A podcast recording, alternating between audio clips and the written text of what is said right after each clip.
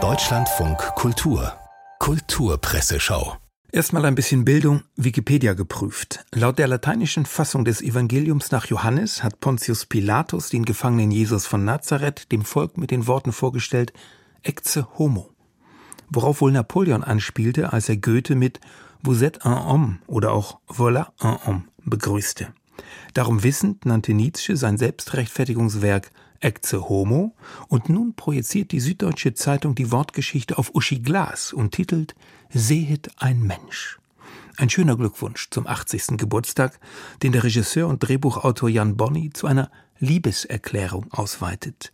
Ich glaube, Helga Ursula Glas ist eine von uns, für uns unsere kleine und große deutsche Bürgerlichkeit, unsere Sehnsucht, unsere Liebe für die Provinz, die Sehnsucht nach Souveränität, nach all den Widersprüchen, nach einem Leben mit und ohne Romantik, mit und ohne Katastrophe, nach Hegel und Heine und Strittmatter, das hat wahrscheinlich Uschi Glas für uns gelebt. Jan Bonny in der SZ. Wie immer als Schauspielerin unschlagbar, aber diesmal im falschen Film heißt es in der Frankfurter Allgemeinen Zeitung, die sich allerdings auf Kate Winslet und die Serie The Regime von Gefährliche Liebschaften Regisseur Stephen Frears bezieht.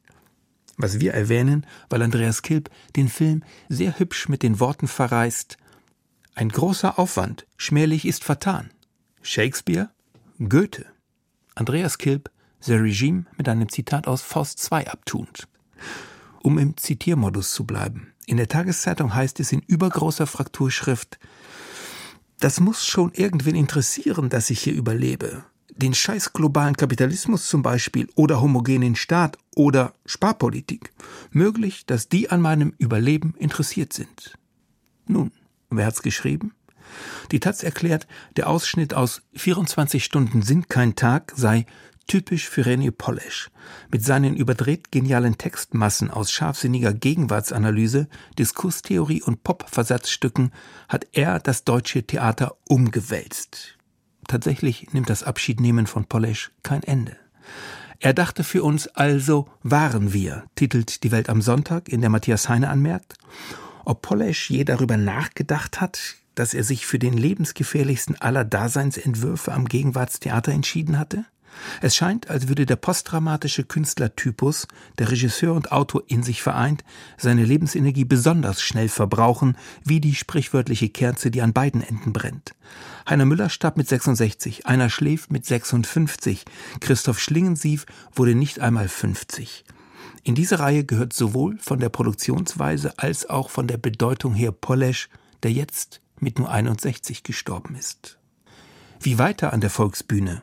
Fragt Rüdiger Schaper im Berliner Tagesspiegel. Die Volksbühne ist kein Theater wie andere. Sie wird als Spielort des Besonderen gesehen. Was am Rosa-Luxemburg-Platz passiert, gibt die Richtung vor. So war es lange Zeit gewesen. So wird es vielleicht nie wieder werden. Ein schwerer Auftrag, Avantgarde. Und der laufende Betrieb will gesichert sein. Dabei denkt man sofort an Martin Wuttke. Er ist lange schon an der Volksbühne und mehr als ein Protagonist auch in Poleschs Stücken. In der SZ erklärt der Dramaturg und Autor Karl Hegemann, Polesch habe die ausweglosen Konflikte, die im traditionellen Drama für die Tragödie verantwortlich sind, als Voraussetzung dafür erkannt, dass wir überhaupt am Leben sind und so etwas wie Glück erfahren können. Bei Polesch ist diese Einsicht universell, führt Hegemann aus. Sie gilt sogar für Gott. Gott war nie glücklicher als zu dem Zeitpunkt, als er seinen Sohn am Kreuz sterben sah, so Polesch.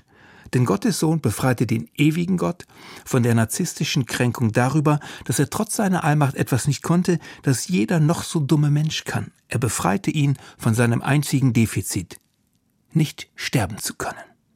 Geben Sie es ruhig zu, darüber müssen Sie länger nachdenken. Schönes Wochenende.